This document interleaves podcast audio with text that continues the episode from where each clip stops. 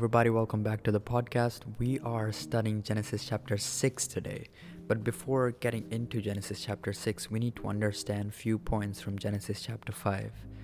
Now, many people skip over this chapter because it just talks about Adam's son and his son and his son and his son. It tells us how long did Adam live and Seth live and Lamech live and uh, Methuselah live.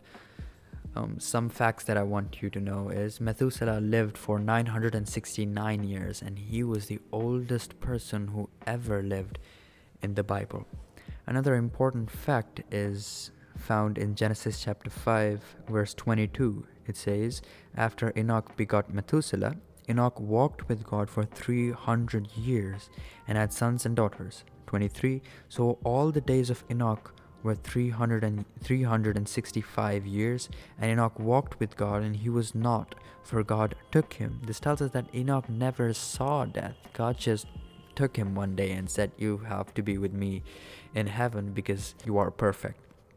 Now, when we go on studying about this family tree, we see that Lamech was Noah's father, and Noah was 500 years old when he had three sons Shem, Ham, and Japheth. Let's get into Genesis chapter 6 now. I have divided this chapter in about three parts. The first part is this wickedness of man and Noah. Second part is the ark and the animals. And the third part is the flood and Noah's deliverance. Today's podcast is divided into three parts. The first part is Genesis chapter 6, verse 1 and 2, which talks about the intermarriage between good and evil. And then we have the second part, God's response to this intermarriage. And then the third part, the nature of man. And then we have our lesson from the Bible. So let's get straight into Genesis chapter 6 and let's see what the Bible is trying to teach us. Verse 1 Now it came to pass when men began to multiply on the face of the earth, and daughters were born to them.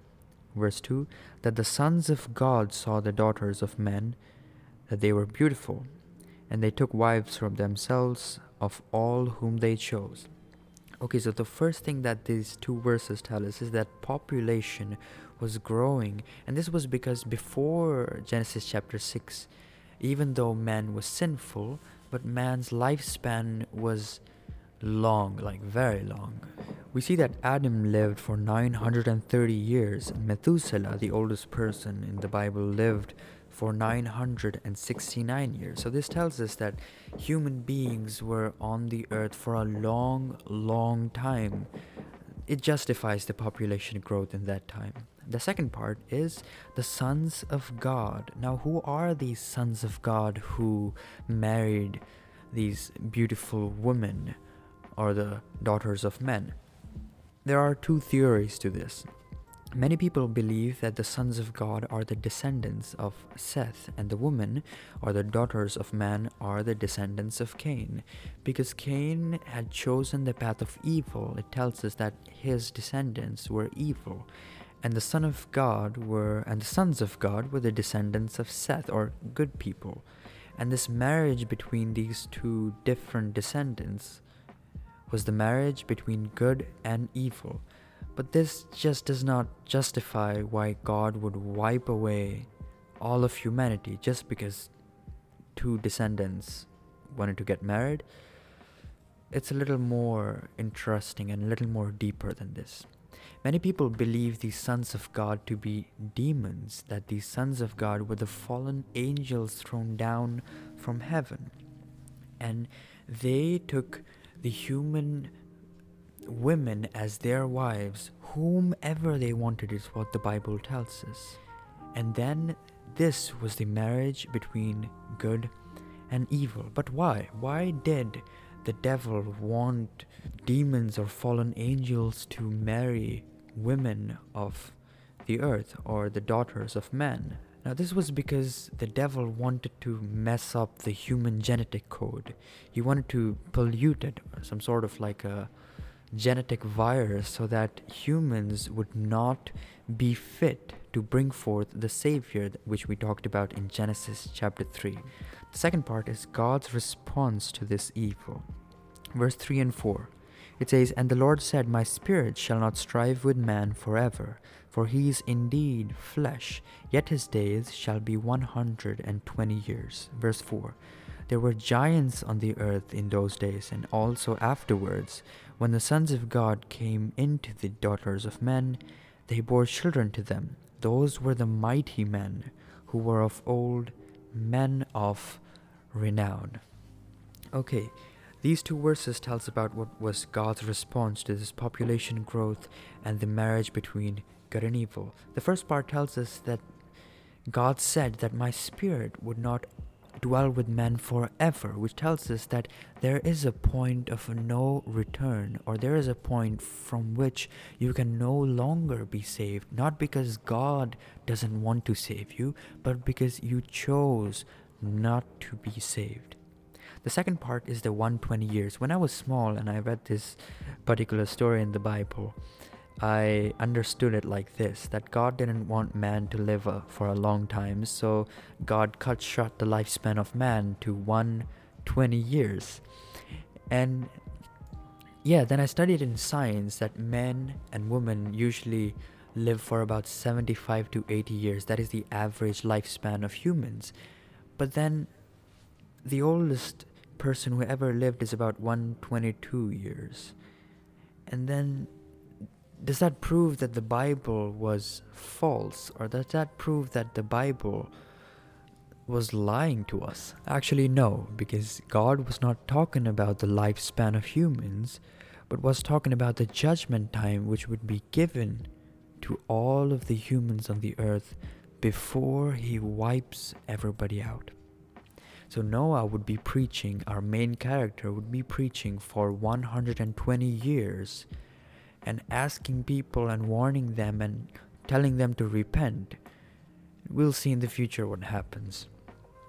The third part is the giants part. What are giants and why were they on this earth? The Bible tells us that this demonic relationship, this demon human relationship, gave birth to these unnatural beings. And we see that these unnatural beings were worshipped by people because these were not normal beings, these were giants, these were mighty men, strong men. Therefore, people feared them and worshipped them as if they were gods. Giants were unnatural offsprings, they were not normal. They were the offspring of evil, an offspring of this marriage between good and evil. But then, um, I know I have a friend who is about six feet tall and we call him a giant. And i we know people who are 8 feet tall or 7 feet tall. So does that mean that they are evil? Well no.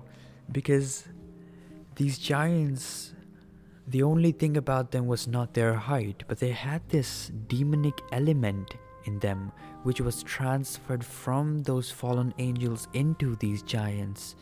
Anger and lying and lust and greed. These were these demonic elements in these giants. That is why the Bible talks about these giants who were mighty men, men of old, and the offspring of this demon human relationship.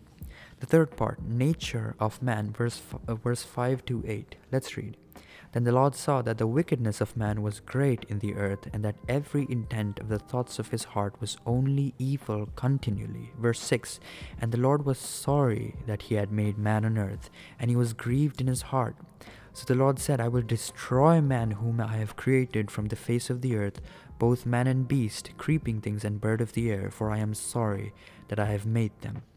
So the Bible tells us that there was absolutely no good present on the earth, that man's heart was filled with sin, filled with lies, filled with evil intentions. The Bible says that all of their thoughts were defected or affected by sin. The second part is God was sorry. God was not apologizing because of why he had created humans. God was not apologizing but God was feeling this grief in him. This tells us that the plan which the plan of salvation which was unfolding now was affecting God also because God felt sorry and he was sad that humans had fallen down to this extent that they had forgotten God. Third part hope in darkness, light in the darkness.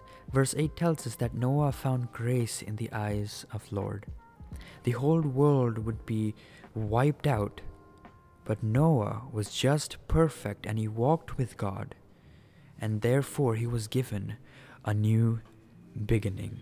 Verse 9 tells us this is the genealogy of Noah. Noah was a just man, perfect in his generation. Noah walked with God. Verse 11 And the earth was corrupt before God, and the earth was filled with violence. So God looked upon the earth, and indeed it was corrupt, for all flesh had corrupted their way on the earth. This tells us that out of all the people on the earth, only Noah was the perfect one, and that is why he was given this chance of a new beginning. Noah found grace, he didn't earn it. Okay, so I told you that we would be discussing about how end times would be. The story of Noah tells us how people in the end times would be. There would be evil hearts, chapter 6, verse 5. The population would be exploding, chapter 6, verse 1. There would be demonic activities, chapter 6, verse 2. And there would be corruption and violence, chapter 6, verse 11. And if I look around in the world, the world is going to end. Okay, so what do we learn from this particular passage in the Bible? What is the Bible trying to teach us? A lot of violence and confusion and wickedness is around the world. Let us try to be like Noah. Let us try to be perfect. Let us try to walk with God so we can find grace in the eyes of the Lord and that we would also get a new beginning like Noah did.